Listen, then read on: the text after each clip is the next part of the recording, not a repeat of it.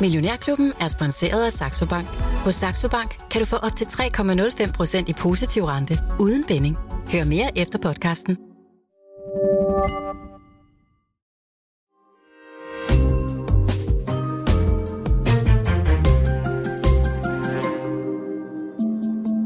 Millionærklubben fra Jørgen Vester med sine Terp.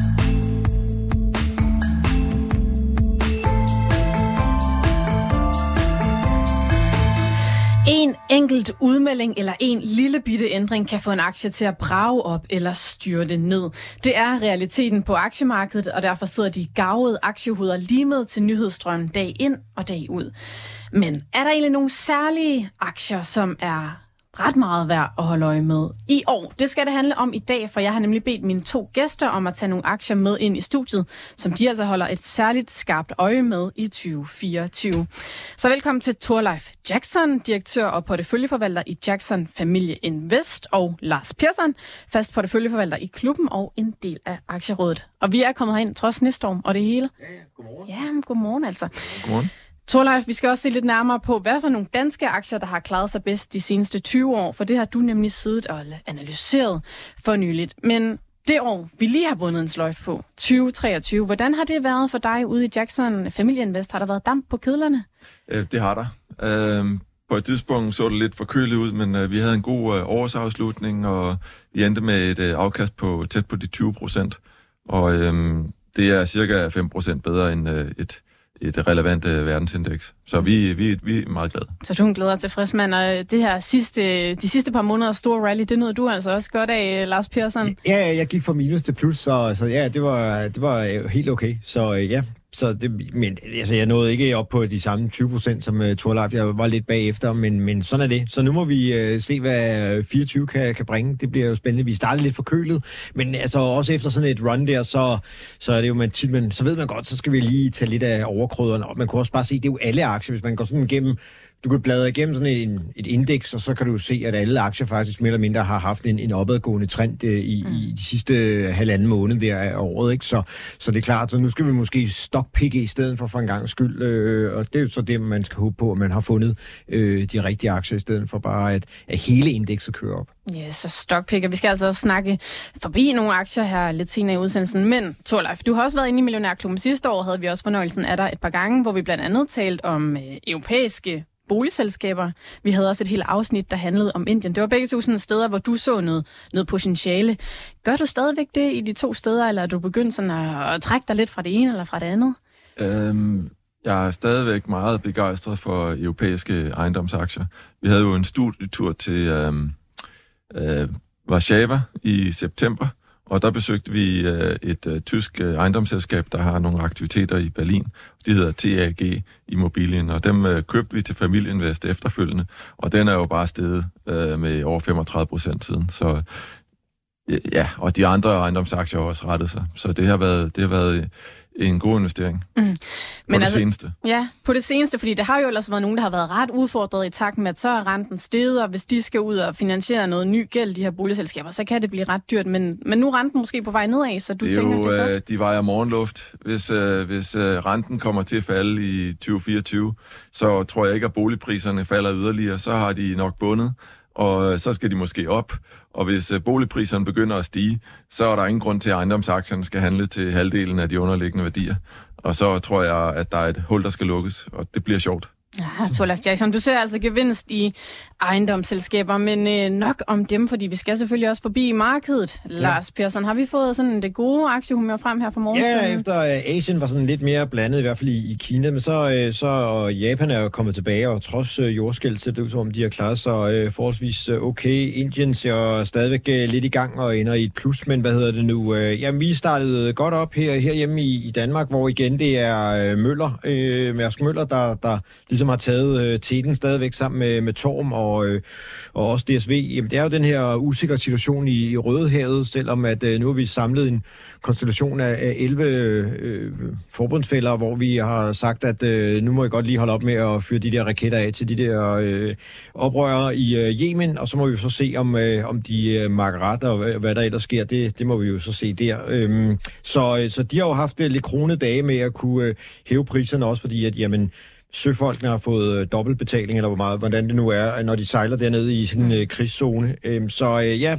der er godt gang i, øh, i de øh, shipping-selskaber igen her fra årsskiftet, og må vi så se, om det kan holde øh, stand hen over ja, de næste måneder, eller om det bare var en, et lille blop, eller om det bliver en, en længerevarende øh, situation, vi har der. Så det er egentlig dem, der, der, der drøner op af. Og, og, og lidt i den anden ende, jamen, der har vi så lidt, øh, lidt Noble øh, og lidt Ambu. Øh, og så, ja, så har vi selvfølgelig forsikringsselskaberne, fordi at, øh, jamen, der er jo både vand i kældre og øh, oversvømmede øh, caféer og alt muligt andet igen igen. Så, øh, så det er jo ikke den helt store øh, his, gode historie for... Øh, for forsikringsselskaberne. Heldigvis så gik øh, trafikken jo nærmest i stå på øh, motorvejene, så vi kunne ikke køre ind i hinanden. Vi kunne måske køre lidt i grøften, men det er jo ikke, fordi vi har skøjtet rundt og kørt så meget ind i hinanden. Men altså, det er jo ikke øh, god historie for forsikringsselskaberne, fordi så skal de af med nogle penge.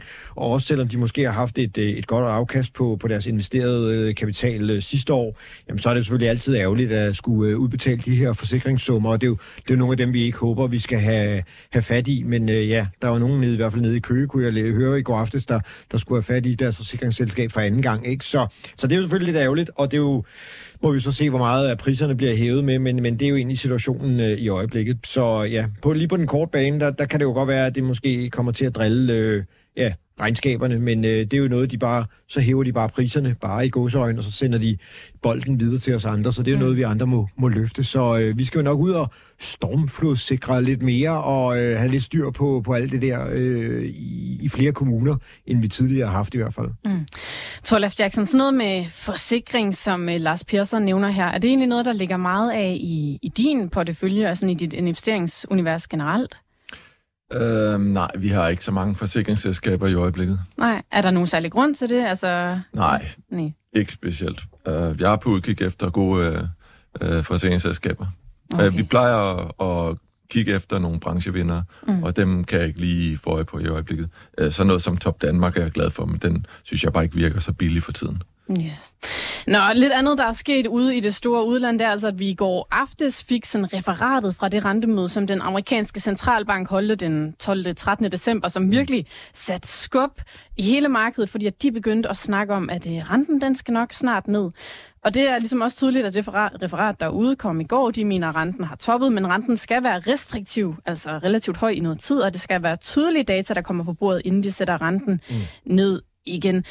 Øh, Torleif Jackson, sådan et rentereferat, er det noget, du lægger sådan særlig stor vægt på? Nej, det gør jeg ikke. Altså generelt set, så kigger jeg ikke så meget på nyheder. Uh, min metode er at, at lave uh, historiske analyser mm. og lade nøgletallene uh, fortælle historien. Jeg er fundamental i min tilgang. Mm. Uh, jeg kigger også lidt på nyheder og, og, og, og grafer, men uh, det er ikke noget, det er ikke der, jeg laver mine beslutninger normalt. Mm. Nej, okay. Så I sidder simpelthen, du, sidder, du står og nikker lidt, Lars Persson. I er mere sådan nede i, i virksomhederne og i den tekniske analyse, og du er nok mere nede i regnskaberne og holder øje, end det er sådan, hvad der sker på, på de helt store planer allerede. Ja, altså man bliver nødt til at løbe med den retning, som indeksene løber i, tænker jeg i hvert fald. Lidt. Der, der, ved, der har øh, uh, Torleif lidt, lidt, måske lidt anden holdning, af, men bare, at man er investeret, fordi at, uh, jamen, det der med at time det, det, det kan godt være svært, men man kan godt tage lidt af, af overkryderen, hvis, øh, hvis indeksene begynder at falde og har en, en faldende trend. Der skal man ligesom, synes jeg, ræbe sejlene, mm. og, og ja, dengang Torleif og jeg konkurrerede mod hinanden øh, på hos Nordnet, så, så, så solgte jeg heller ikke alle mine, mine, mine aktier op i den øh, portefølje, fordi et, man når ikke at, at, at få solgt, fordi nogle af dem bliver man forelsket i, men og to, øh, der er også nogle aktier, man, man bare skal have, fordi no, nogen kan jo ligge inde med nogle aktier, de har købt for mange år siden, med nogle, undskyld mig udtrykket, skide gode gennemsnitskurser. Altså, jeg har selv øh, Genmap derhjemme, som jeg har købt for lang tid tilbage, og jeg, selvom den så har haft øh, et dårligt år sidste år, så solgte jeg ikke ud af alle mine Genmap, men de har gjort, at jeg har kunne købe nogle andre aktier, fordi jeg har taget overkrydderen af, men, men, men jeg har ikke solgt alle mine Genmap, fordi jeg, jeg tror på, på den historie, de går og fortæller. Så det er jo også noget med, jamen, hvordan er det egentlig, man har sammensat sin portefølje, og, og hvornår, altså, hvor, hvor ligger ens aktie henne? Så kan man selvfølgelig, øh, vi kan godt tage nogle historier frem om aktier, der er faldet fuldstændig ud af sengen og aldrig øh, kommet op igen. Øh, øh nu er selskabet taget af børsen, men et godt gammeldags selskab som Sani Stål, som levede op i Aalborg og, og købte stål og sådan noget, de, de forkøbte sig under finanskrisen der tilbage og kom aldrig rigtig tilbage i, i, i den fordomstid. Dalhoff Larsen og Hornemann, et, øh, et træselskab, selskab, vi havde på børsen, kom heller ikke tilbage. Så der er jo selvfølgelig historier om, at man, man skal passe på, at man ikke bare bliver ved med at sidde med sine aktier, men, men fordi ens, øh, hvis den gode historie stadigvæk er i selskabet, så skal man passe på øh, med ikke at sælge alle aktierne, hvis man har en, en rigtig god gennemsnitskurs, synes jeg. Ja, man skal passe på, at man ikke bliver ved med at sidde i aktierne, Olaf Jackson. Er det rigtigt? Altså, jeg vil sige, vi er jo ikke market timer her i Jackson Family Investor. Vi går aldrig kontant. Vi er altid 100% investeret, og vi rider på markedsbølger.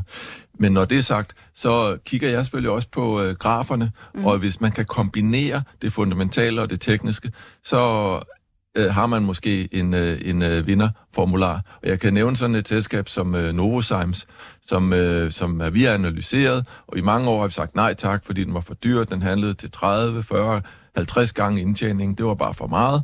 Øhm, men så, øh, så lavede de den her fusion, og de købte også Christian Hansen for dyrt. Men så faldt kursen øh, 45 procent fra toppen, og den øh, lå omkring de der 280-290. Og pludselig så handlede Novozymes til øh, 20 gange indtjeningen, 22 gange indtjeningen, og det er jo tæt på at være historisk lavt. Og samtidig kan man kigge på grafen, at øh, kursmæssigt så var den omkring de der 280-90, og det var nogenlunde et bundniveau, når man så på det teknisk. Så der var jo en kombination af aktien, den var billig, øh, målt på de fundamentale tal, og den var lå også og ramte en bund, mm. hvis man kiggede på det rent teknisk. Og så er der selvfølgelig ikke nogen, der garanti for, at den vender, mm. og den skal op. Den kan selvfølgelig også bryde bunden og ryge længere ned. Det, det tror vi bare ikke på, fordi at den var billig fundamentalt set. Så vi købte, Jackson Family Invest købte Novozymes omkring 290 der for øh, 3-4 måneder siden, og den er jo bare bulret op, mm. og var den bedste aktie i, øh, i øh, fjerde kvartal, tror jeg, i hvert fald i, øh, i, i min øh, portefølje hos Dansk Aktionærforening, hvor den steg med øh, 30 procent. Men hvad er ligesom sådan perspektiverne for dem? Hvorhen er det, du tænker, at, at det kan blive stort, det kan blive godt? Hvad skal drive Novozymes fremad? Altså, jeg synes jo, Novozymes minder lidt om fusionen mellem øh, Nordisk Gentofte og Novo Industri tilbage i 1989. To stærke danske konkurrenter går sammen og vælger, i stedet for at konkurrere mod hinanden, så arbejder de sammen og trækker i samme retning. Det er lidt det samme med Novozymes og Christian Hansen. Jeg tror, det kan blive rigtig smukt. Jeg tror, det kan blive et, et powerhouse, som øh, kommer til at levere evig stigende omsætning og indtjening i de næste 20-30 år. Og det kan blive rigtig, rigtig sjovt. Men skal de ud på nogle nye sådan, forretningsområder, eller skal de noget... Øh, altså, hvad, hvad, hvad er det for nogle kræfter, det kan frigive, at de går sammen, Torlaf Jackson? Jeg tror bare, at øh, de kommer til at have fokus, og de kommer til at vinde markedsandel, og, og marginerne bliver formentlig forbedret, fordi der er mindre konkurrence. De er også begunstiget af, at der er øhm, fire af deres hovedkonkurrenter, der er gået sammen til to selskaber, så øh, branchen går fra at have syv selskaber til fire selskaber, og det tænker jeg, at øh, det forbedrer marginerne. Mm. Således har vi altså sparket gang i torsdagens udsendelse af Millionærklubben, hvor jeg i dag har besøg af vores faste ekspert, Lars Persson, og også besøg af Torleif Jackson, der er direktør og porteføljeforvalter i Jackson Family Invest. Hvis du har spørgsmål til os, så er sms'en åben nummer. Det er 42 42 03 21. Du skal bare huske at starte din sms med Mio. Der er omkring 60.000 børsnoterede selskaber i hele verden, og det er selvsagt umuligt at holde øje med dem alle sammen. Men hvor retter mine to gæster kigger den hen i det nye år? Det skal det handle om nu. Og Lars Persson, lad os starte med en af dine. Du vil nemlig kigge mod Core Service Management Holding, mm. som det sådan ikke som mundret hedder, når vi skal sige sådan det fulde navn. En ja. slags svensk ISS, kalder du det. Ja. De har mistet et par store kontrakter ja. sidste år. Kursen den er nede med 35 procent på et år. Hvorfor holder du øje med den nu? Ja, jamen, ligesom at man får øh, bøllebank, når man mister en stor kontrakt, så skal der heller ikke meget til, at man øh, får medvind, øh, når, hvis man øh, vinder nogen. Og, øh, og, og det kan meget vel ske. Det ved vi ikke noget om. Desuden så aktien er faldet kraftigt, men de har stadigvæk en forholdsvis god indtjening på, på bundlinjen. Omsætningen også øh, steget godt. Så jeg synes jo egentlig, den ligger sådan lidt uheldigt og har fået måske lidt for mange bøllebank øh, i forhold til. En anden ting, der kunne være, det er, at øh, nu ser vi jo, øh, som vi ser inden for ingredienser, der er nogen, der køber op, og, og, og Core øh, Management Service, det er jo sådan et, der, der ligger kun i Norden jamen der kunne sidde en i Frankrig, der kunne sidde en i Tyskland, der kunne sidde en i USA, og tænke, ved du hvad, hvis jeg skal ind på det her marked, så kan jeg få en stor lunds ved at, at, at købe det øh, lynhurtigt. Øhm, nu begynder renten at falde også, og det kan jo øh, sådan ligesom skubbe til, at man, man laver nogle, nogle øh, virksomhedsopkøb. Der har været meget stille med, med virksomhedsopkøb her øh, de sidste år, hvor, så, så der ligger også noget øh, til højre benet der, men det er jo ikke den historie, man skal gå efter. Jeg synes, man skal gå efter historien om, at aktien er faldet øh, virkelig meget de sidste par år, og så stadigvæk egentlig laver en øh, god omsætning øh, og omsætningsfremgang, og en, har en, øh, en stabil bundlinje, på trods af, at man mister nogle, øh, nogle forholdsvis øh, store kunder. Så ja, jeg synes, det er en, en spændende virksomhed, man skal prøve at holde lidt øje med. Og Mark, vi snakker om ISS her er i gang med en turnaround, jamen så synes jeg egentlig også, øh, at øh, de, de, de står, jeg ved ikke, om de står over for en turnaround, men, men de står i hvert fald over, jo kursmæssigt, men, men selve virksomheden er jo egentlig meget godt, øh, i meget god drift, og øh, har, ser egentlig forholdsvis øh, sund ud, og heller ikke sådan voldsomt forgældet. Så jeg, jeg synes, det er sådan en, man skal prøve at holde øje med. Og så, øh, det er egentlig ikke noget, jeg har lige siddet og analyseret, men Torleif han sagde, at de faktisk udbetaler et forholdsvis højt udbytte. Det, det, det har jeg egentlig ikke lige kigget på. Så, øh, og nu kan man jo håbe på, at den svenske krone bare bliver styrket en lille smule. Øh, den var jo virkelig kedelig sidste år, og også at have svenske aktier faktisk. Men, men, men, men øh, hvis øh, ja, renten ikke skal, øh, hvis der ikke skal ske pilles meget ved renten, så kan vi jo bare også håbe på, at øh, den svenske krone får lidt øh, medvind der. Så ja, jeg, jeg synes egentlig, det er bare et meget interessant selskab. Mm. Tickerkoden er COOR, hvis man vil slå den op derhjemme. Men det her med, at de er, altså ligesom ISS også er bundet meget op på at have de her store kontrakter, Lars Persson. Mm. Altså hvad skal man som investor sådan lægge vægt på ved det? Gør det et selskab mere sårbart, eller er det til gengæld fedt, at så ved man, at hvis de har den her kontrakt, så har de også noget omsætning, der ligger flere år ud i fremtiden? Jamen, det, der altid er farligt, det er jo, man, man skal jo vide, hvor, hvor store er de her kontrakter, fordi hvis det, hvis det er nogen, der udgør alt for, for, for meget af forretningen, så, øh, så kan, det, kan, det, kan det jo godt slå hårdt, øh, men det så må de jo ud og meddele, og så får man selvfølgelig et, øh, et kursmæssigt gok i nøden, ikke? Men i øh, april måned øh, 22, der var den i 90, og nu handles den i, i 45 det, det er alligevel noget af en, en nedsabling øh, på, på et selskab, der ser ud som om, at det forholdsvis øh, går stadigvæk øh, den samme retning som, øh, som tidligere med, med omsætningsvækst og, og bundlinjevækst. Så, så jeg synes, det virker sådan, øh, ja, kraftigt. Og så kan man så sige, der har også været mange udlandske investorer, der ikke har været så hugt på, og i hvert fald spe, specielt svenske selskaber, fordi at den svenske krone har været øh, faldende, og øh, så er der ingen grund til at gå ind i det, og mm. man måske har haft lidt, øh, ja, man har ikke haft lyst til at gå ind i det nordiske marked, men, øh, men det, det er ligesom om, at øh, det er vendt lidt rundt, fordi at, jamen, de har ligget underdrejet nogle af aktierne, og måske i godsøjne er billige på, på nøgletallene, ikke? Så ja, det er også en af de ting. Mm. Så nej, du skal, du, altså, det er jo ikke sådan en evig sikkerhed på, at, øh, at det, det kommer til at gå godt, bare fordi, fordi man kan også blive presset af sine store, sine store kunder til at, at levere for, til for billige penge. Øh, så, så det, er jo, øh, det, er jo, det er jo det, der så kan ødelægge en god indtjeningsmargin og en bundlinje. Ikke? Så det skal man også det skal man være lidt påpasselig med i hvert fald. Okay. Torleif, du nævnte, at du synes, de udbetalte nogle ret høje udbytter det her kor. Det var du faktisk sådan lidt skeptisk overfor. Jamen altså, det? det er et eksempel på et selskab, der hvert eneste år udbetaler mere, end de tjener. Og så er mit spørgsmål til Lars Persson, det er, er det, er det bæredygtigt? Kan det blive ved? Og øh, altså, vi har set det tidligere med for eksempel TDC, at øh, det kan jo bare ikke blive ved. I sidste ende, så er de jo nødt til at sætte udbytterne ned. Og i øjeblikket, så ligner det en snedig investering, der giver måske 9% i udbytteafkast. Mm. Og øhm, det kan også godt være, at det kommer til at gå rigtig godt. Jeg er bare en lille smule skeptisk. Jeg har fulgt sådan nogen som skal vi sige, Falk og Securitas og ISS i mange år, og jeg synes aldrig rigtigt, de har leveret. Mm. Mm. Men det her med, at de udbetaler høje udbytter, som de måske, altså som er højere end det, de tjener, hvorfor, hvorfor gør selskaber det? Nu ved jeg godt, du ikke sidder af direktør i Kor, Torlef Jackson, men handler det om at lokke folk til, eller hvorfor? De har måske nogle aktionærer, der er kapitalfond, eller prøver at opføre som om, de er ejet af en kapitalfond. Mm. Og så øh, prøver de at optimere øh, kapitalen, du ved, køre lige til grænsen. Mm. Men, øh, og måske har de nogle afskrivninger, måske udbetaler de kun lige præcis 100% af deres cashflow. Det er måske lige afret bæredygtigt, mm. men det kan også være, at de udbetaler mere, end de burde. Mm. Ja, okay. Nå, så altså et par ord om svenske kor. Lad os så videre til en af dem, som du holder øje med i det helt nye år. Torlef Jackson, det er Novo Nordisk. Surprise, surprise. Hvorfor holder du øje med den? Jamen, uh, Novo Nordisk er jo uh, en af de mest omtalte aktier, og en af de bedste aktier. Um, i, uh, også i 2023, der steg kursen uh, 49 procent. Men uh, det, jeg bemærker mig, det er, at indtjeningen faktisk det er 51 procent. Så jeg synes, at, at kursstigningen er berettiget. Mm. Indtjeningen er simpelthen steget lige så meget som aktiekursen, hvilket betyder, at Novo Nordisk faktisk er en knivspids billigere i dag, end den var for et år, for et år siden. Mm. Men der er jo altså også en, øh, en stor amerikansk konkurrent, der står og under Novo Nordisk i aktien. Jeg så lige, at Bank of America de har udpeget Eli Lilly som deres foretrukne medicinal- og biotech-aktie for hele 2024.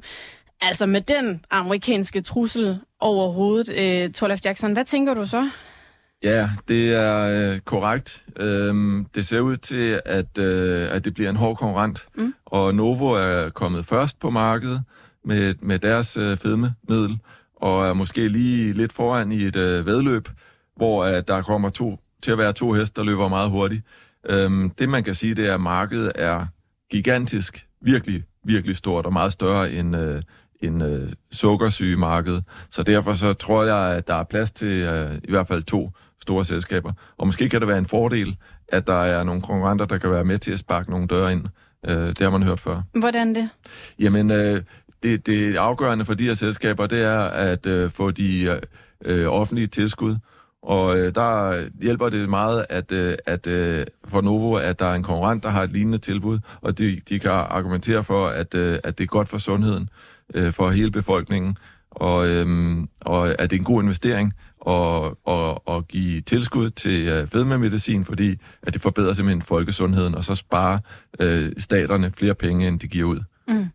Er der noget særligt, du kommer til at holde øje med ved Novo Nordisk her det næste år? Altså er det, udover at du sikkert kommer til at dykke ned i regnskaberne, men jeg ved, der er også nogen, der sidder og dykker ned i sådan noget med deres recepttal og det ene og det andet, eller hvad er der, ja, har du sådan følehånden ude efter noget særligt, Torleif Jackson? Øh, nej, ikke rigtigt. Jeg okay. tror, at, øh, at øh, de har gjort det rigtigt. De har investeret meget hårdt i at udbygge kapaciteten, og det er det, der kommer til at begrænse væksten lige på kort sigt. Mm. På lidt længere sigt, så bliver det afgørende, hvordan det går med deres øh, opfølger til semaglutid, og der, er, der har de et spændende produkt øh, undervejs, hvor de kombinerer øh, det nuværende øh, aktivstof med noget, der hedder amylin, som er et andet øh, kendt stof, som de også har udviklet.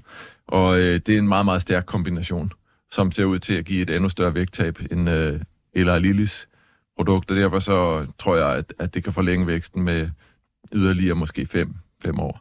Er det noget, de har sådan på trapperne, det her produkt? Nej, det er ikke noget, der kommer i de næste par år. Men okay. øh, der kommer nogle, måske nogle studier mm. og nogle nyheder omkring, øh, hvordan øh, øh, det går med, med de diverse studier. Okay.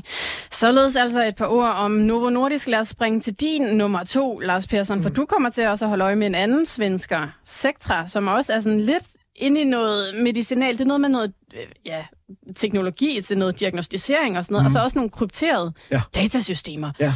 Hvorfor kommer du til at holde øje med den? Jamen, altså, hvis øh, folk har lyttet til øh, Millionærklubben øh, i, i en del år, så har jeg talt om den flere gange, og den har både lavet op- og nedture, så det er ikke sådan en, man bare lægger ind i porteføljen, og så snork sover man, fordi øh, lige om lidt, så vil Torleif sparke mig over skinben og sige, at det der PE-tal, det er alt for højt. Jamen, det er rigtigt, øh, men, men, men det, der er interessant, synes jeg, det er den her øh, krypterede afdeling, den her, øh, ja, hvor man kan tale hemmeligt og øh, ja, snakke uden, at, at der er andre, der lytter. Det, det er jo blevet mere og mere, og hele den her øh, sikkerhedsdel. Og så er det jo øhm, en, en, en mærkelig kombination, at man har no, noget sygehus og noget sikkerhed blandet sammen. Sådan er det nogle gange med de der svensker. De blander sådan nogle gange øh, en mærkelig cocktail, og så smager det alligevel meget godt. Så, så, øh, så det er det, det, jeg tænker på, at øh, den, den er begyndt at vokse større, øh, end øh, den har været tidligere.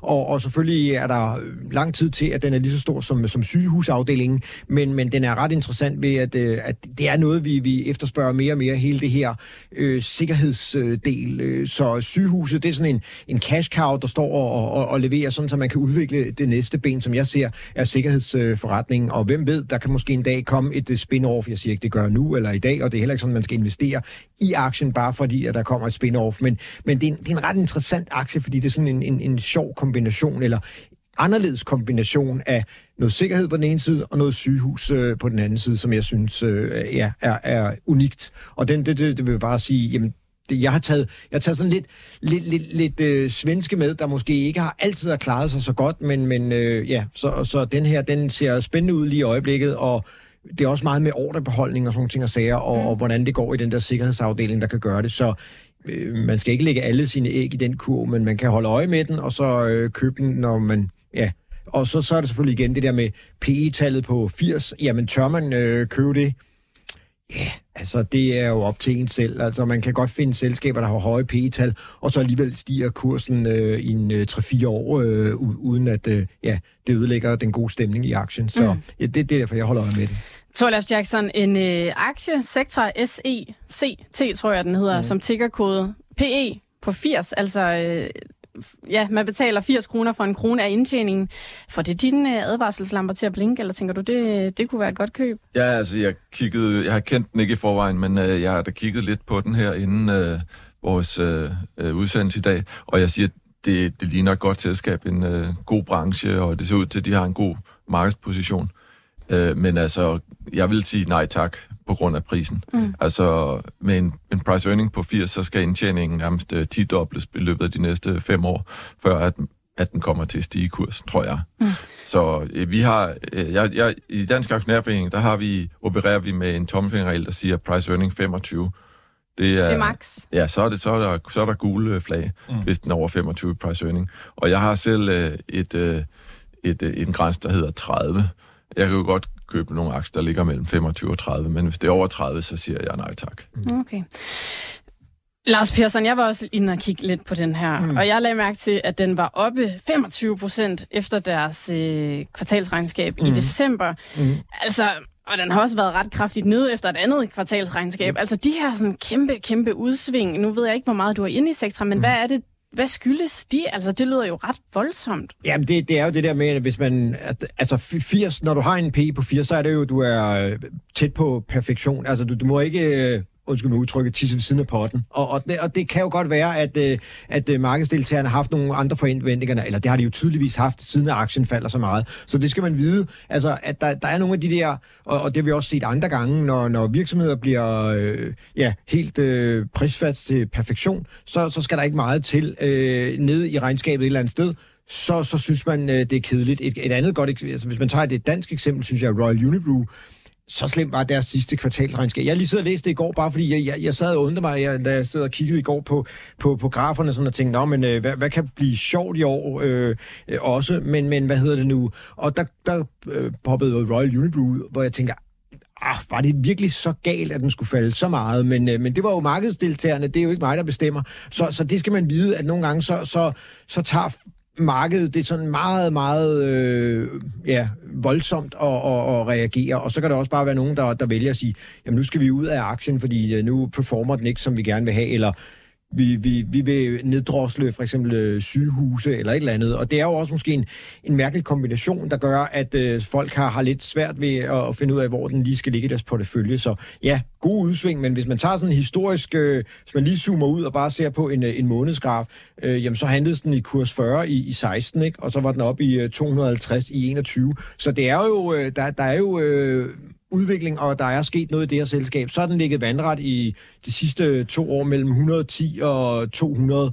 Og ja, ja, der, det er jo lidt som sådan en Atari-spil, hvor den kører frem og tilbage, øh, øh top og bund der. Og der kan man godt blive lidt søsyg, og det er jo mange procenter, hvis man, øh, hvis man har en alt for stor position i det. Så øh, lad være med at købe, øh, igen, læg ikke alle æggene i samme kur, men, men øh, overordnet, så synes jeg, det er en spændende øh, øh udvikling. Og øh, kigger man sådan lidt langsigtet på den og, og skærer det mærkelige fald, der var i efteråret af, så, har, så, så ligger den altså i en svagt stigende trend siden øh, marts måned 22. Mm, okay, så lød det altså lidt om sektorer. Lad os hoppe til din øh, nummer to, Thorleif Jackson, fordi nu siger Lars Persson, at markedsdeltagerne, de kan hurtigt være ude med sablerne, når der sker et eller andet. Og det har man altså også været i DSV, som jo fik noget af et hug her i efteråret, da de øh, lavede det her NIOM-samarbejde i Saudi-Arabien. Det er en aktie, du holder øje med i det nye år. Ja. Hvad er det, du holder øje med ved DSV? Altså, øh, det er en øh, gammel favorit. Øh, det er et selskab, et af Danmarks bedste aktier. De har gjort det fortrinligt igennem rigtig mange år efterhånden, årtier. Og øh, noget af det, de kan, det er at lave opkøb og integrere dem, og, øh, og få frasolgt øh, nogle aktiver. Og øh, det har de gjort igen og igen. Og øh, nu har de haft nogle år med konsolidering, hvor øh, det er nogle år siden, de har lavet de seneste opkøb, og så har de øh, fået trimmet forretningen og øh, opkøbt en masse aktier osv. De er også en lidt speciel situation, hvor at de havde ekstrem høj indtjening under øh, corona. Fragtraterne, de steg overraskende meget, og øh, øh, indtjeningen blev langt højere end forventet. Nu har vi så set øh, sidste år, at øh, omsætningen falder, indtjeningen falder. Der har ligesom været en række kan man sige, dårlige nyheder, selvom de ikke har nedjusteret. Mm. Øh, så, så har man øh, ligesom vendt sig til at, at, at lidt, lidt øh, kedelige nyheder fra, fra DSV, og så kom den her historie med, øh, med Saudi-Arabien, som øh, ligesom gav øh, aktien endnu et gok i nøden, og så faldt kursen jo helt fra 1500 ned til 1000. Og øh, jeg tror bare, at, øh, at, øh, at der kan komme en del momentum og, og positiv feeling omkring DSV i det kommende år. Og det er noget at gøre med, at, at vi skifter fra at se faldende omsætning og faldende indtjening til igen at se lidt vækst, måske. Øh, kommer sammenligningstallene til at stige en smule, og øh, så er der også håb om, at der kommer nyt fra øh, opkøbsfronten. Ja. DB Schenker, som de jo måske, måske ikke har kigget på. Lars Persson og jeg havde fornøjelsen af Michael Vest Typhold for et par uger siden herinde i studiet, og han sagde, han ville ikke købe DSV, altså alene, eller i hvert fald en stor del af grunden til det var det her ulmende spørgsmål om DB Schenker. Fordi man ikke ved, hvor meget det skal koste, og det, hvordan det bliver finansieret og sådan noget, Torlaf Jackson. Men det tænker du, det, det er en mulighed det her, det er ikke en risiko? Nej, altså hvis der er nogen, der kan regne på det og, og få det rigtige resultat, så er det DSV. Jeg er mm. sikker på, at de vil ikke købe det, hvis ikke at de føler, at prisen er rigtig. De er ikke desperate. Øh, DSV har kun en markedsandel på, jeg tror det er 3 eller 4 procent i et uh, meget stort uh, fragmenteret marked. Ja. Så der er masser af andre uh, muligheder. Så de er, ikke, de er ikke desperate. De vil kun købe DB Schenker, hvis prisen er rigtig. Det har jeg tillid til mm. at de er disciplineret. Mm. Men de skal jo stadigvæk have finansieret det, så, så hvis der kommer en stor aktietegning, så bliver man jo vel udvandet lidt som aktionær, eller, eller det kan vel presse lidt prisen, kan det ikke det? Altså sådan, hvis du kommer med en stor ja, aktietegning. Jeg synes, at hvis man øh, analyserer deres øh, seneste opkøb, så har de øh, øh, lavet det ved øh, en lidt øh, lille smule gældsætning, og så mm. med en hurtig aktieudvidelse mm. til uh, markedskurs. Mm. Det har de gjort, uh, da de købte Frans Mars, og også uh, de sidste par gange. Ja. Og uh, det tror jeg, man vil se igen. Mm. Så, og så har de efterfølgende brugt uh, den øgede indtjening til at tilbagekøbe aktierne, så de i dag har faktisk uh, det samme aktietal, som de havde uh, for over 20 år siden. Okay, selvom nej, de har lavet opkøb ja. undervejs. Mm. Okay.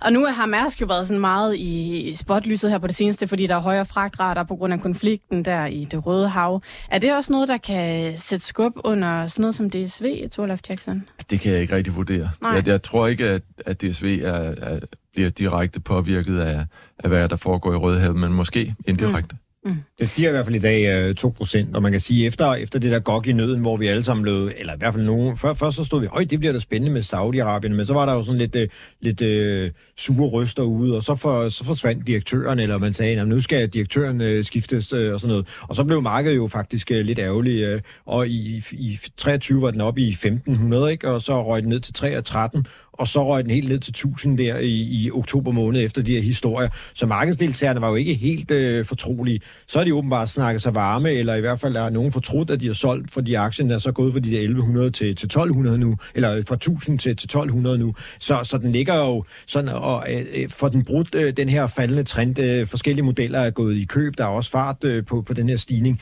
Men spørgsmålet er jo, øh, jamen, hvordan skal de finansiere? Jeg, jeg tror lidt, det er den her, hvor, hvordan skal de finansiere øh, købet af DB, øh, hvis mm. øh, Schenker, hvis det bliver dem, der, der får det, fordi det, det, det, er ikke, det, det er ikke sådan en lille aktieudvidelse. Det er trods alt et, et større øh, milliardbeløb, man skal have op af, af, af baglommen, hvis man skal købe dem her. Så jeg tror måske, det er det, der holder aktien en lille smule tilbage, øh, fordi en PE på omkring 14 er jo ikke dyrt, øh, og så er det jo nemlig nogen, der er veldrevet, så sådan det. Yes. Det var altså lidt snak om DSV, som jo måske, måske ikke køber DB Schenker. Mm. No one knows, nok kun DSV.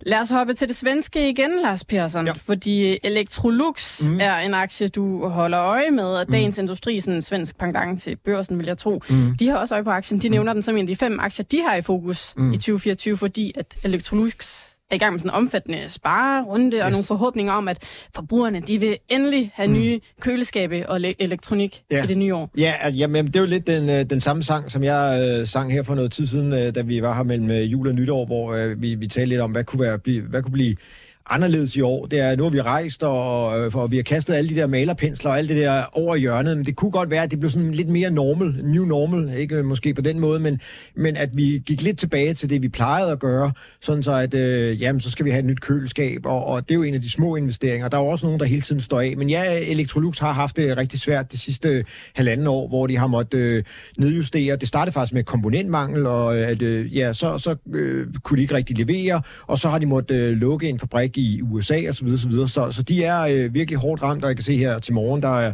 Barclays øh, startet dækning af dem, og de siger, uha, det er en af dem her, man skal undvige. Nu er det ikke altid, at bare fordi en eller anden bank skriver, at øh, man skal gøre noget, så er det ikke altid, det kommer til at, at, at stemme, og derfor så er det også en af de aktier, der falder her til morgen. Men, men jeg synes netop, at i og med, at man er i gang med sådan et øh, restruktureringsprogram og, og oprydningsprogram, øh, jamen så, øh, så kunne det godt være en af de her aktier, der lige pludselig vender rundt. Og det er måske ikke lige i morgen eller i næste måned, men hold øje med de kvartalsregnskaber, der, der, der tøffer ind. Altså for nogle år siden var det sådan en som Husqvarna, den der laver øh, alle de her haveredskaber, vi går og bruger. Og nu har de fået medvind øh, på, på deres øh, forretning ved, at vi lige pludselig alle sammen skulle have noget øh, robotklipper, og så kunne de ikke skaffe komponenter og sådan noget. Så der var også lidt øh, øffebøffe der. Men, men, men altså, der, der, der er øh, interessante ting. Og så er øh, køleskabsindustrien, det er ikke sådan en, hvor, hvor vi har rigtig mange øh, konkurrenter. Der, der findes måske en håndfuld, eller det omkring i hvert fald.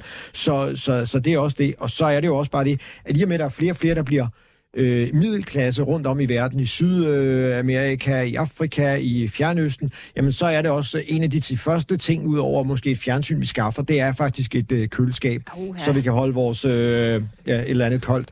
Øhm, og og det er det, det, det, vi ser. Så øh, ja, øh, om så Etrolux har fat i i øh, Asien tror jeg ikke, de er så gode til det. nok mere Sydamerika, de har, hvem der konkurrerer på øh, det afrikanske kontinent, det har jeg ikke lige helt øh, indblik i, men, men, men det er i hvert fald noget af det, mm. vi, vi, det, noget af det første, vi kan investere i. Som, Hvad skal som, der til, for at du sætter tænderne i den aktie? Jamen, det skal, den, der skal jo have noget... Altså, jeg, jeg, jeg køber jo først, når det sådan begynder at stige lidt øh, i, i en aktie. Jeg, jeg skal have lidt momentum. Jeg skal have forhåbentlig måske et købsignal eller, øh, eller to.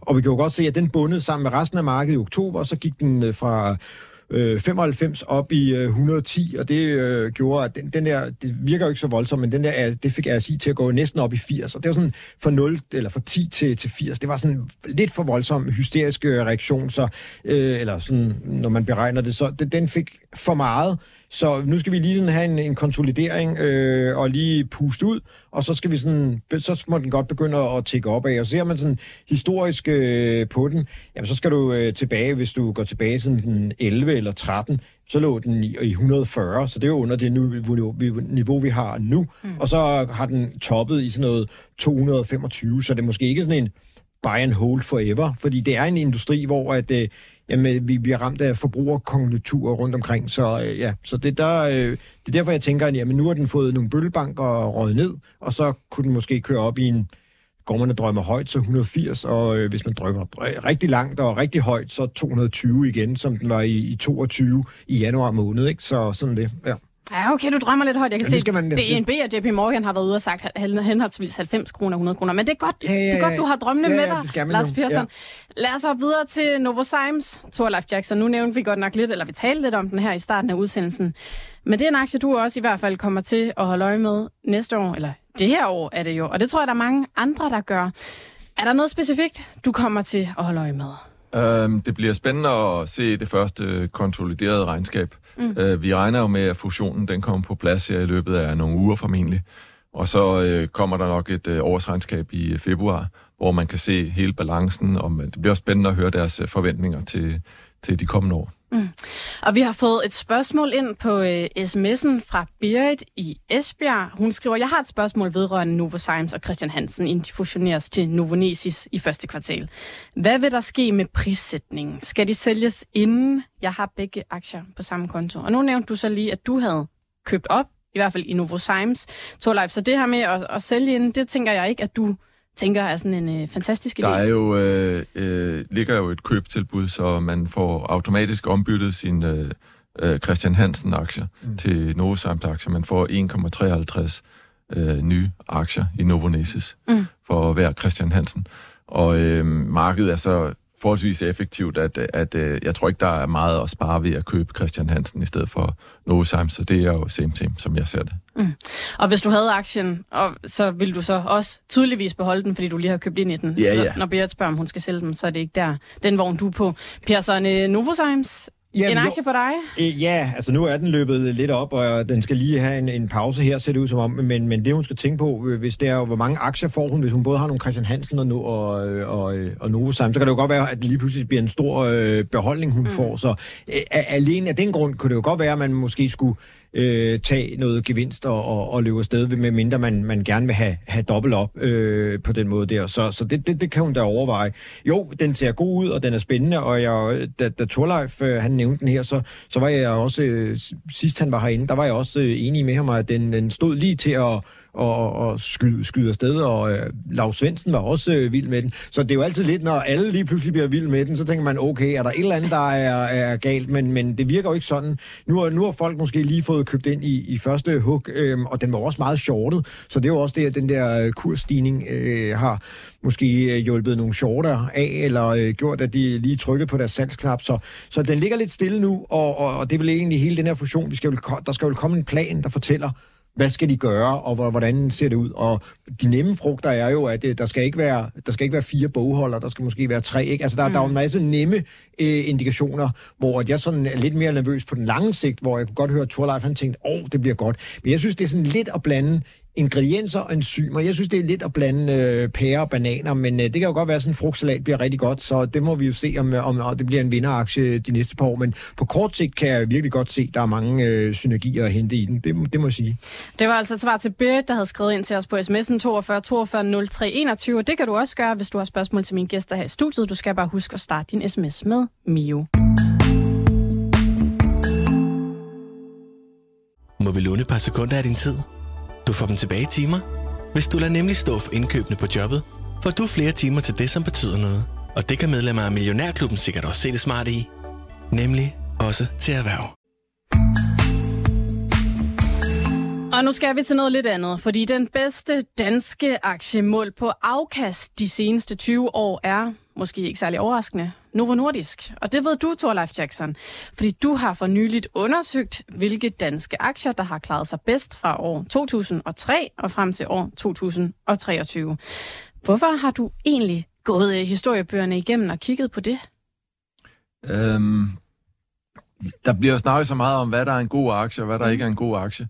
Og jeg synes, at, at konklusionen må være, at øh, den bedste aktie, er den, der stiger mest i kurs.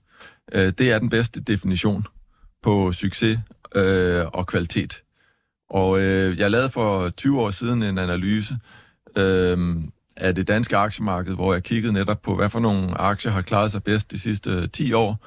Og der kom jeg frem til øh, en liste med, med 12 aktier, som havde slået markedet markant med mindst 5% over de foregående 10 år. Og dem øh, pegede jeg på, at de kunne være en god investering. Og øh, det sjove det er, at øh, de har fortsat med at levere gode afkast også de sidste 20 år. Og de blev jo grundstenene til, øh, til en modelportefølje, som øh, kom til at hedde øh, fundamentalporteføljen. Og den har så givet afkast på øh, 19 procent om året øh, siden øh, øh de, over de sidste 20 år. Mm. Du skriver selv i analysen, at historiske afkast er ingen garanti for fremtidige afkast, men alligevel så bruger du det jo nu, som du også siger, som en eller anden form for sådan kvalitetsstempel på en aktie. Er det smart så? Altså, hvorfor giver det mening? Ja, altså, jeg er også selv fascineret af, at, øh, at det lykkedes, så at sige, at man øh, peger på nogle aktier, mm. siger, at det her, det er nutidens vinder. Mit gæt, det er, at de også bliver fremtidens vinder. Og så ved man jo ikke, hvordan det kommer til at gå. Men øh, det er jo bare viser, at de bliver ved med at performe. Og øh, derfor så vil jeg sige det samme i dag, at hvis du gerne vil pege på de bedste aktier, dem der også kommer til at klare sig bedst de næste 10 år, så skal du kigge på toplisten over de aktier, der har klaret sig bedst de sidste 20 år. Fordi så er der en ret stor sandsynlighed, i hvert fald i dine øjne, for at Ja. de også kommer til at gøre det godt fremover. Jeg kan måske nævne top 5. Jeg ved ikke, om alle jeg folk er skulle klar jo lige over. til at spørge dig, hvad er så de bedste danske aktier de seneste 20 Jamen år? altså, nummer et, det var Novo Nordisk, mm. med et afkast på omkring øh, 24 procent. Og nummer to, DSV. Nummer tre- 24 procent per år. ja. Ja, godt. Og nummer øh, to, DSV. Mm. Øh, nummer tre, Ambu. Og nummer fire, Genmap. Og nummer fem, Koloplast. Så der har du øh, et femkløver, som man måske kunne pege på som øh, Danmarks fem bedste aktier. Mm. Og jeg har jo lagt lidt mærke til, at ud af de her fem aktier, så er det jo faktisk ikke dem alle sammen, du har købt. Du har ikke Ambu, du har ikke Genmap. Hvorfor egentlig ikke det, så når du snakker om, at, øh, at det, kunne, øh, det kunne være godt sted at ligge og kigge på den her liste? Øhm, jeg tror, det er fordi, at jeg i bund og grund er value investor. Mm. Jeg kan ikke øh, øh, bare smide øh, tøjlerne og så øh, købe, uden at kigge på prisen. Og sådan et selskab som Ambu handler til eller andet 120 gange sidste års indtjening, eller 130 gange, eller 140 gange. Det, det er bare for højt for mig. Mm. Øhm, Genmap, den, øh, den øh, er, ærger mig over, at jeg missede den. At den, det var en 100-dobling øh, lige for næsen af en. Altså, det er utroligt, at man kunne øh, gå glip af det. Øh, men øh, problemet er nok, at det har været øh, lidt svært at forudse. Det er, de er i en øh, branche, hvor øh, at man skal kunne øh, have kigge på øh, en pipeline og prøve at, at, at gætte på, hvordan det kommer til at gå. Og øh, der har de bare været meget, meget dygtige og heldige med at finde en øh, blockbuster, der bare viser sig at sælge meget mere, end man havde forventet. Så, mm, ja, ja, det er altså der så læk, som de har sammen med Johnson Johnson, der virkelig er der supersælger. Jamen, fordi at det, det der netop med at finde, hvad, hvad er det, der egentlig bliver vinderen, det kan vi jo bare tage et andet dansk øh, medicinalselskab, som er på børsen, Lundbæk, altså, hvor at, øh, da, da den gik på børsen, der var, det, der var det den aktie, du skulle have. I de tre år, ham der Jansen, Spunk Jansen var der, der, der tror jeg, at den var mangeldoblet sig, og vi var nogen, der, der festede, og, og, og, og vi slog øh, aktiemarkedet med, med, med den, øh, sammen med GN Store Nord, og enten var det Damgård Data eller Navision, jeg kan ikke lige huske det, men og det var piece of cake dengang, men, men, men siden da, så er der jo aldrig rigtig sket noget i Lundbæk. Altså, de har jo ikke fundet, de har jo ikke fundet det der gyldne korn, som, som Novo har. Altså, øh, hvorimod at, øh, at øh, hvis, hvis Novo måske ikke var fusioneret med Nordisk Gentofte, jamen, så var det måske slet ikke blevet den forretning, som vi ser i dag. Men, så det er derfor, det, det, det er altså også meget held. Lad os bare så sådan ligesom Offensheim, som vi jo har skrevet om, er en helt anden anledning, men, men lige pludselig deres produkt, jamen det, det blev ikke rigtigt til noget. Mm. Turbo Target blev heller ikke til noget. Farmexa blev heller ikke til noget. Altså du kan, du kan nævne en lang række af, af gravstene, der står i, øh, i, i, i farmaselskaberne, og hvis du går over på den anden side af, af sundet, så er der lige så mange, øh, og, og hvis du tager over til USA, så er der endnu flere. Ja. Altså, hvis du laver en kirkegård over det, der er, er, ikke... Ja, ja, men hvis, hvis du laver en kirkegård over det, der ikke er lykkes, så er den jo meget større end den, øh, end, end den feststemning, der er over dem, der er lykkes med nogle ting. Så det skal man huske. Mm. Det er jo 0 og 1, som vi også taler om, og nogle gange så rammer du ved siden af, og det gør man faktisk i, i, i mange større tilfælde øh, end, end, end, end, øh, end ellers. Så, så det skal man bare huske som investor, når man investerer i de her øh, selskaber. Ikke? Nu kan du se sådan en øh, som øh, Pfizer, øh, den, den buller der ned af i øjeblikket. Ikke? Teva er også et godt eksempel. For nogle år siden, der var det bare, den forgældede sig så og købte for meget. Men der, der er bare der er bare snubletråd over for den der medicinalindustri, og det er derfor, det er så lidt unikt, det der, at de der medikoselskaber, vi har som Koloplast og, og Ambu, jo egentlig alligevel har, har klaret sig sådan rigtig øh, godt, ikke? Og så har vi så været heldige, at Genmap har rodet rigtig rundt i, i, i lykkeposen der, ikke? Mm. Ja.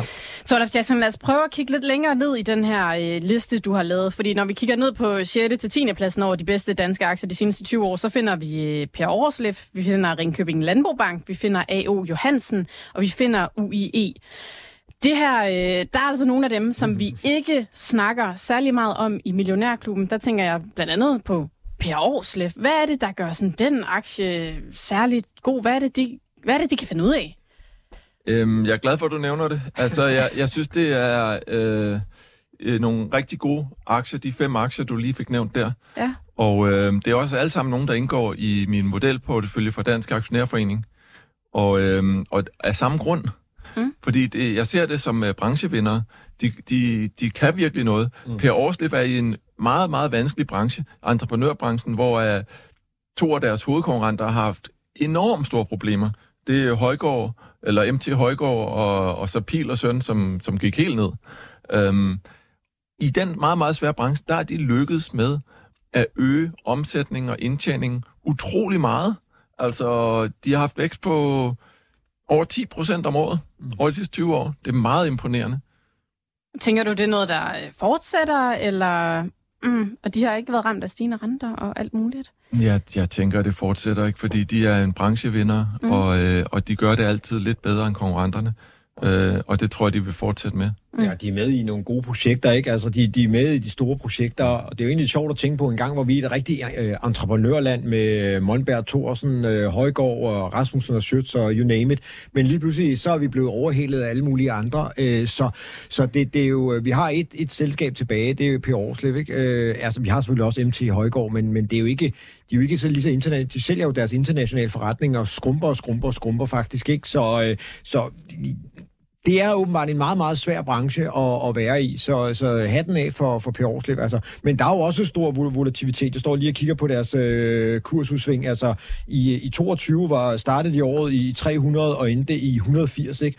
Og øh, i maj øh, 23, der var de i 340. Så øh, det er jo altså også gynger og karuseller, mm. øh, og, og, øh, og, og så det, det, det skal man vide. Og kigger man sådan historisk på det, jamen så var det også selvfølgelig under corona, der tog den også øh, et virkelig et, øh, et styrtdyk ned under 150 og kom som til, tilbage igen. Så der, der skal man ja, også have is i maven, eller også så skal man i hvert fald huske en gang imellem at, at, at tage overkrydderne af, for igen at kunne genkøbe den her, hvis man har en, en stambeholdning, lidt ligesom øh, nogle af vores investorer har herinde med, at man kører med en stambeholdning, og så af med og på med noget, ikke? Så, øh, så det, det er det. Mm. Og lad os prøve at kigge lidt ned i den her liste også. A.O. Johansen, jeg tror, han hedder Brødrene mm. A.O. Johansen. Allerede der, at jeg er usikker på, hvad den helt præcis hedder, siger noget om, at vi ikke snakker særlig meget om den 12 F. Jackson. Det er sådan en øh, noget byggevare grossist. Jamen altså, det er da måske det bedste eksempel på en støvet aktie, og med et underligt navn, der er næsten umuligt at, at udtale eller skrive. Øhm, og øh, altså, hvis man tænker øh, tilbage på Peter Lynch, så er det jo sådan en aktie, han vil øh, kunne lide, fordi det er en kedelig aktie i en kedelig branche med et kedeligt navn. og, øh, og det er nogle gange det, der, der skal til for, at en aktie den kan øh, være uopdaget og blive ved med at have en konkurrencefordel mm. igennem rigtig mange år. Mm. Og det tror jeg, at A.O. Johansen er et eksempel på. Hver gang jeg analyserer den, så må jeg bare tage hatten af for, at de har bedre marginer end konkurrenterne, de har god vækst, og de har en god kapitalallokering, og de er aktionærvenlige. Hvad er deres konkurrencefordel? For jeg tænker, der er vel mange sådan byggevaregrossister øh, rundt omkring. Altså, hvad jeg er det? tror, de har fokus på service, mm og på øh, at holde styr på omkostningerne. Og det er det, der kendetegner et godt firma. Mm. Mm. Er det også en aktie? Billigt og selv dyrt. Altså, jamen, ja, men det er jo ja. godt just købmandskab, ja, yes, skal jeg sige. Yes, ja. Ja. Er det en aktie, du vil købe ind i på nuværende kursniveau også? Nu øh, har jeg den ikke lige frem. Jeg ved ikke lige, hvad den koster. Det kan være, du har den. Den købte, den solgte, eller den lukkede 69,90 i går. Øh, ja, og den, altså jeg vil bare sige, den lå i 130 i øh, januar øh, 22. Ikke? Så, så igen er det jo en af de der den small cap aktie, der, eller mid, mid cap aktie, der har fået, fået nogle øh, bøllebank, fordi at byggeindustrien er gået i stå. Jamen skruer vi bare lidt op for, at vi skal have nye vandhaner, og øh, vi skal have en VVS-mand ind og, og lægge nogle nye rør, jamen så, øh, så er det jo netop øh, denne her, eller jeg tænker også på lidt solar, den har ikke lige... Øh, de, de begge to har fået nogle øh, bøllebank, og nu er de jo nu er konkurrenten Sanis øh, Stål jo, der lå i Aalborg, øh, blevet købt af en af konkurrenterne også, så, så det, er jo en, det, er jo en, det er en branche, der også konsoliderer sig lidt. Mm. Øh, så jeg synes, den er mega interessant, ja. ligesom øhm, jeg, jeg tror, den handler til en price earning under 8. Ja, 5 og, ja. og igen, øh, der er ingen analytikere, der følger selskabet. Mm, mm, så det, der, der kører du altså under radaren, og, og du har den lidt for dig selv. Øh, lidt uopdaget øh, god aktie, vil mm. jeg sige det, der er udfordringen, det er vel, at øh, familien ejer så meget. I, jeg mener, gennem et svejsigt selskab, øh, hvor ejer de omkring en 60 øh, procent. Ikke? Så frit flow ude i markedet er heller ikke så stort. Okay. Øh, så det, det er det, der er udfordringen. Men, men et rigtig spændende selskab, øh, som vi ikke har holdt så meget øje med. Men det er det jo nogle gange, de der mid-cap-aktier. Man kommer ikke ned i, i materien, og slet ikke i small-cap, vel, øh, medmindre der sker noget helt voldsomt. Så, så der, er, der ligger jo nogen og flyder rundt derude, der er ret spændende. Mm, det kan være, vi må skrive os det navn bag øret. Yes. Øh, vi har lige fået et spørgsmål ind på sms'en, som jeg håber, vi kan nå her det sidste minuts tid. Det er til dig, Thor Leif. Der bliver nemlig spurgt, det er Janne, der spørger, vil du investere i Genmap nu? Nu nævnte du lige, at det var sådan en aktie, der var strøget forbi din næse, og den er bare flået op, så det synes jeg, det kunne være en meget fin øh, måde at runde af på. Det korte svar er nok øh, nej. Nej, hvorfor ikke?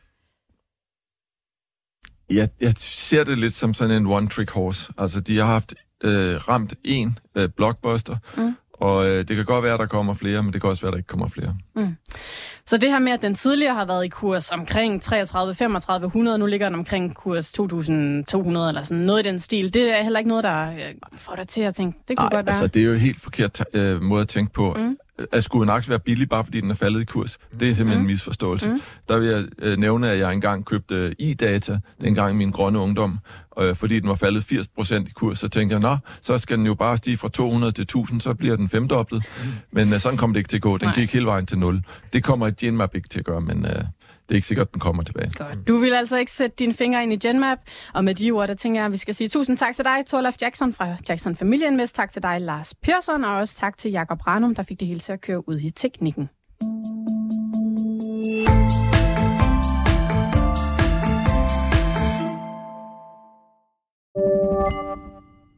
Podcasten er sponsoreret af Saxo Bank. Vi skyder året i gang med nye lave priser, så du kan investere til nogle af markedets laveste priser og beholde flere penge til dig selv. Mindre til banken, mere til dig. Saxo. Stedet penge helst vil være. Læs mere på saxobank.dk og opret en gratis investeringskonto allerede i dag.